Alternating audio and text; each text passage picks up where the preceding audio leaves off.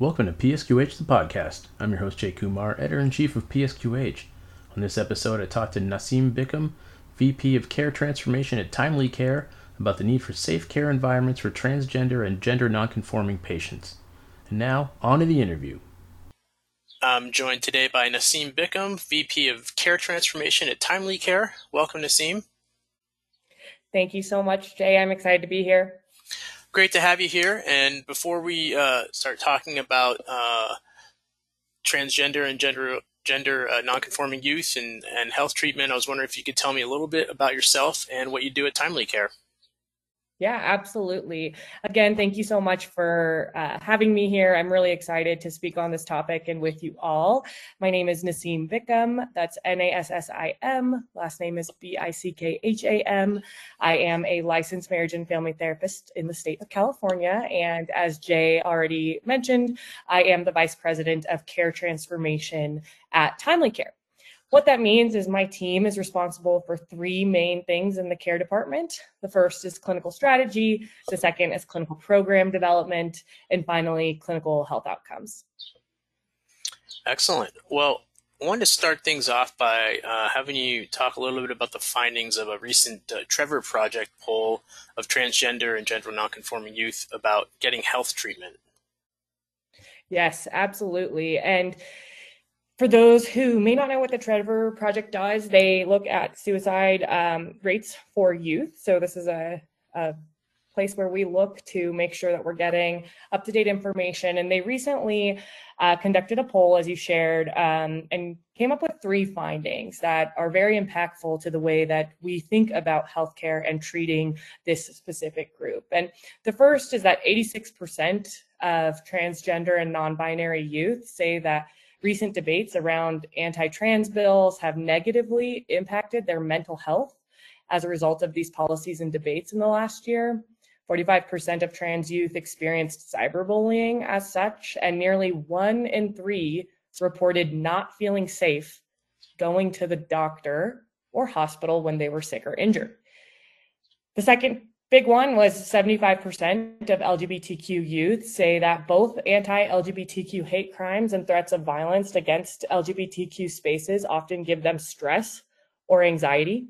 And finally, at least 70% of LGBTQ youth say issues like efforts to restrict abortion access, gun violence, police brutality, and not having enough money often gives them stress and anxiety. So these findings are concerning and should be for, for the leaders in healthcare because we know that stress and anxiety are often lead to poor health outcomes. And so healthcare providers, regardless of their specialty, play an important role in helping young TGNC patients achieve a thriving life. Uh, not only can we help design care plans to address physical health conditions, but we can also collaborate with other clinicians and community organizations to make sure that this group of patients have the needed mental health care and support at this transitional time in their lives. And obviously, you know, it's difficult to kind of, you know, I think grow up, uh, you know, maybe being different than somebody else uh, anyway as a kid. How is how is uh, sort of this poll? What does this sort of tell you about you know the mental health status and well-being of TGNC youth when you know when they're kind of dealing with these with these kind of newer issues.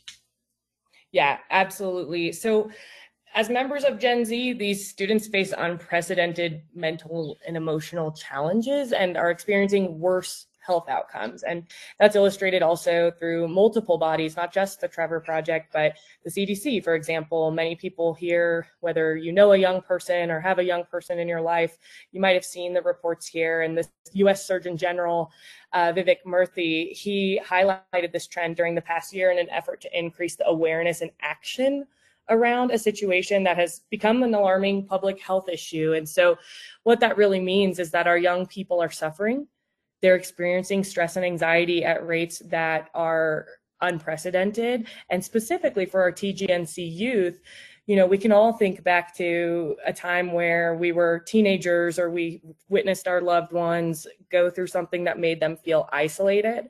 And hopefully, we were met with people who cared about us, whether they were healthcare providers or our family members, our institutions, our schools, that let us feel seen and come over those hurdles. But even based off of one of the stats that was really concerning is that when people are feeling these isolated ways or the stress and anxiety, they're not even feeling safe enough to receive care.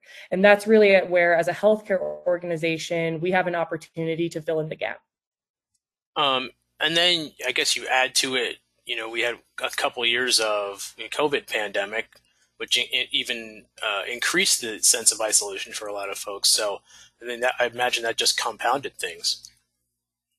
Yes, absolutely. And this is something that we see at Timely Care. And when we, we talk with our patients or we provide care for them, is that the transition from COVID till now is is just different. And it's something that we're navigating as a society together. And what's really wonderful that we do at Timely Care, and I encourage all health or, healthcare organizations to think about, is that these aren't problems to be solved in isolation, right? We are a group of really smart people who get together to think through how may we be able to best support these groups and so there's a lot of different levers to pull for that but definitely this this group of young people they've experienced something that that none of us even had to experience and we're all not quite sure how to come out of but with great thought partnership and consultation we're able to support and fill in that gap as best as possible uh, and how does this compare with the experiences of TGNC adults?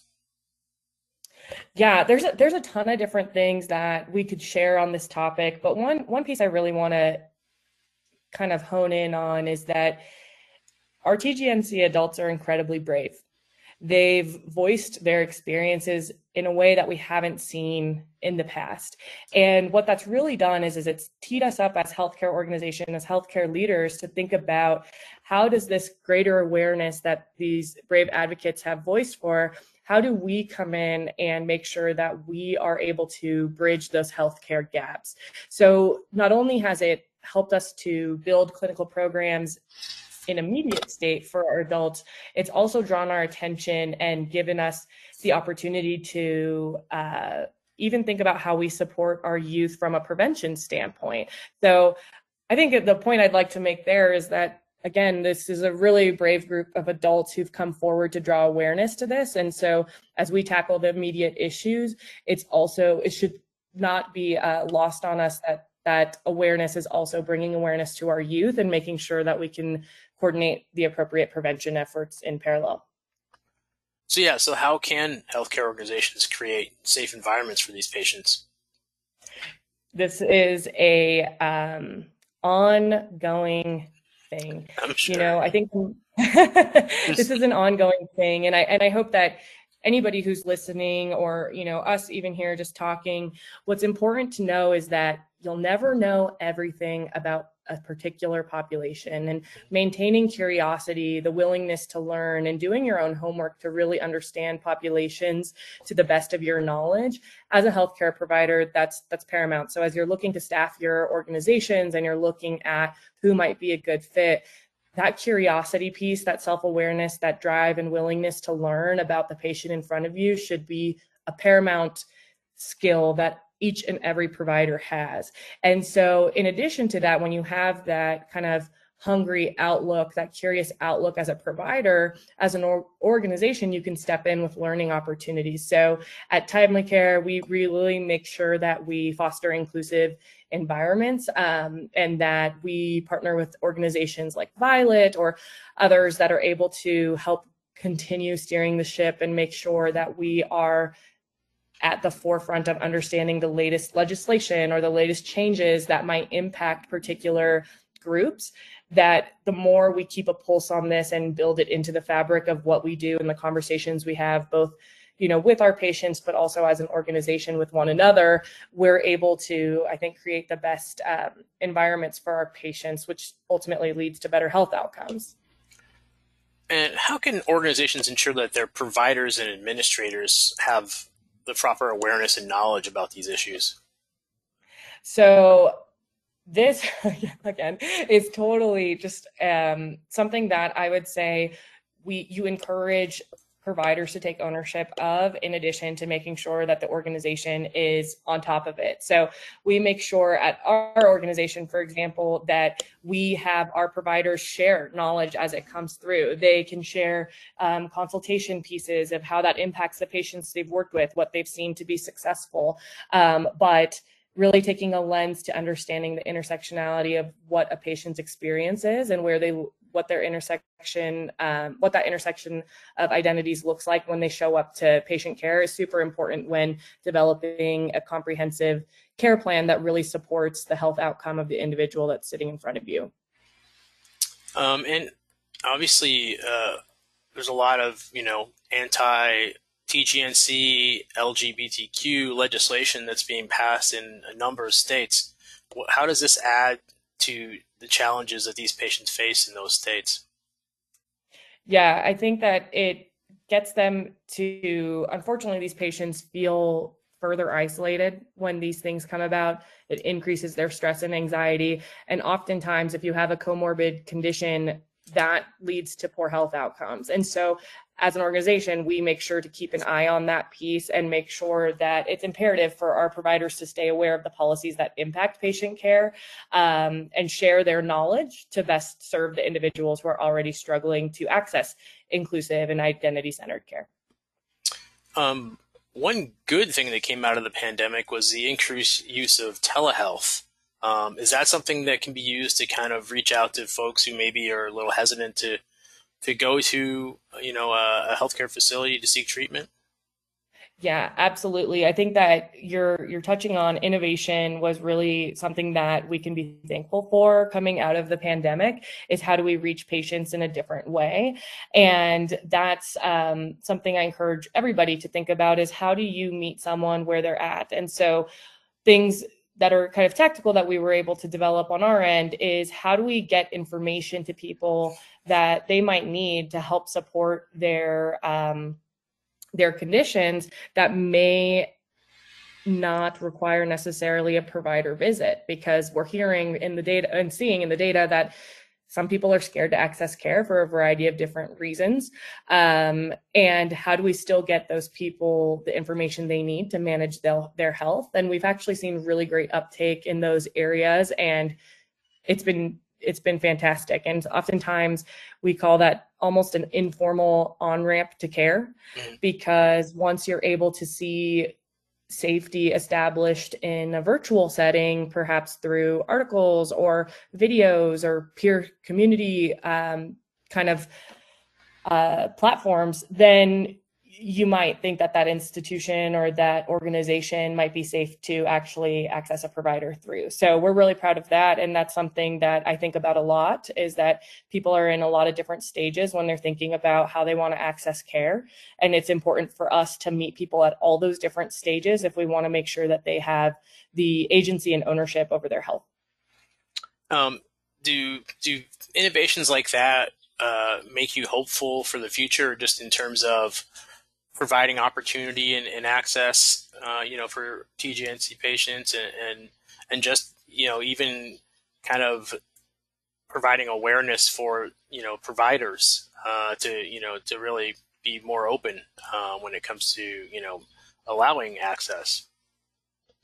Absolutely. I live for this stuff, Jay. Um, yeah, I think that the, the innovation piece and really thinking about what's been done before, how does that serve our populations well, and how does it not? And how can we leverage things like telehealth um, to to be sure that we can meet those individuals' needs and also monitor their health outcomes in a different way. We know that systems are typically built for uh, certain types of folks, and um, those systems don't always meet the needs of everybody. And so it's really something that I love to think through. It's a challenging problem, but it's something that um, I feel really grateful that I get to work on every day is is what else can we do and how do we bridge those gaps and how do we do it in an engaging way where it feels like everybody is getting a great level of care at every single time and experience they engage with um, an institution.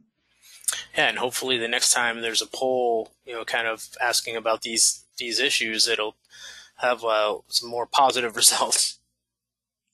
Absolutely, absolutely. I mean, that's the goal. It's it's very tough to hear these kinds of things but until we can quantify problems it's it's really hard to measure them too right? And so i see that and i i it it motivates me to do better as a healthcare leader. And i know that people feel that way um, within my organization and on my team as well. And you know it lights the fire a bit to say hit the ground running do everything you can do to do better. And the next time something like that comes out we should see those numbers decrease significantly for that group well, terrific. Well, Nassim, thank you so much for joining me today. This has been great. Absolutely. Thank you, Jay, for having me. It's been such a pleasure. Um, and thank you for taking a specific eye to serving um, our TGNC youth. All right. That wraps up episode 88 of PSQH the podcast. You can find more information about the show and listen to on demand episodes at psqh.com. You can subscribe to the show wherever you get podcasts. Thanks again and stay safe.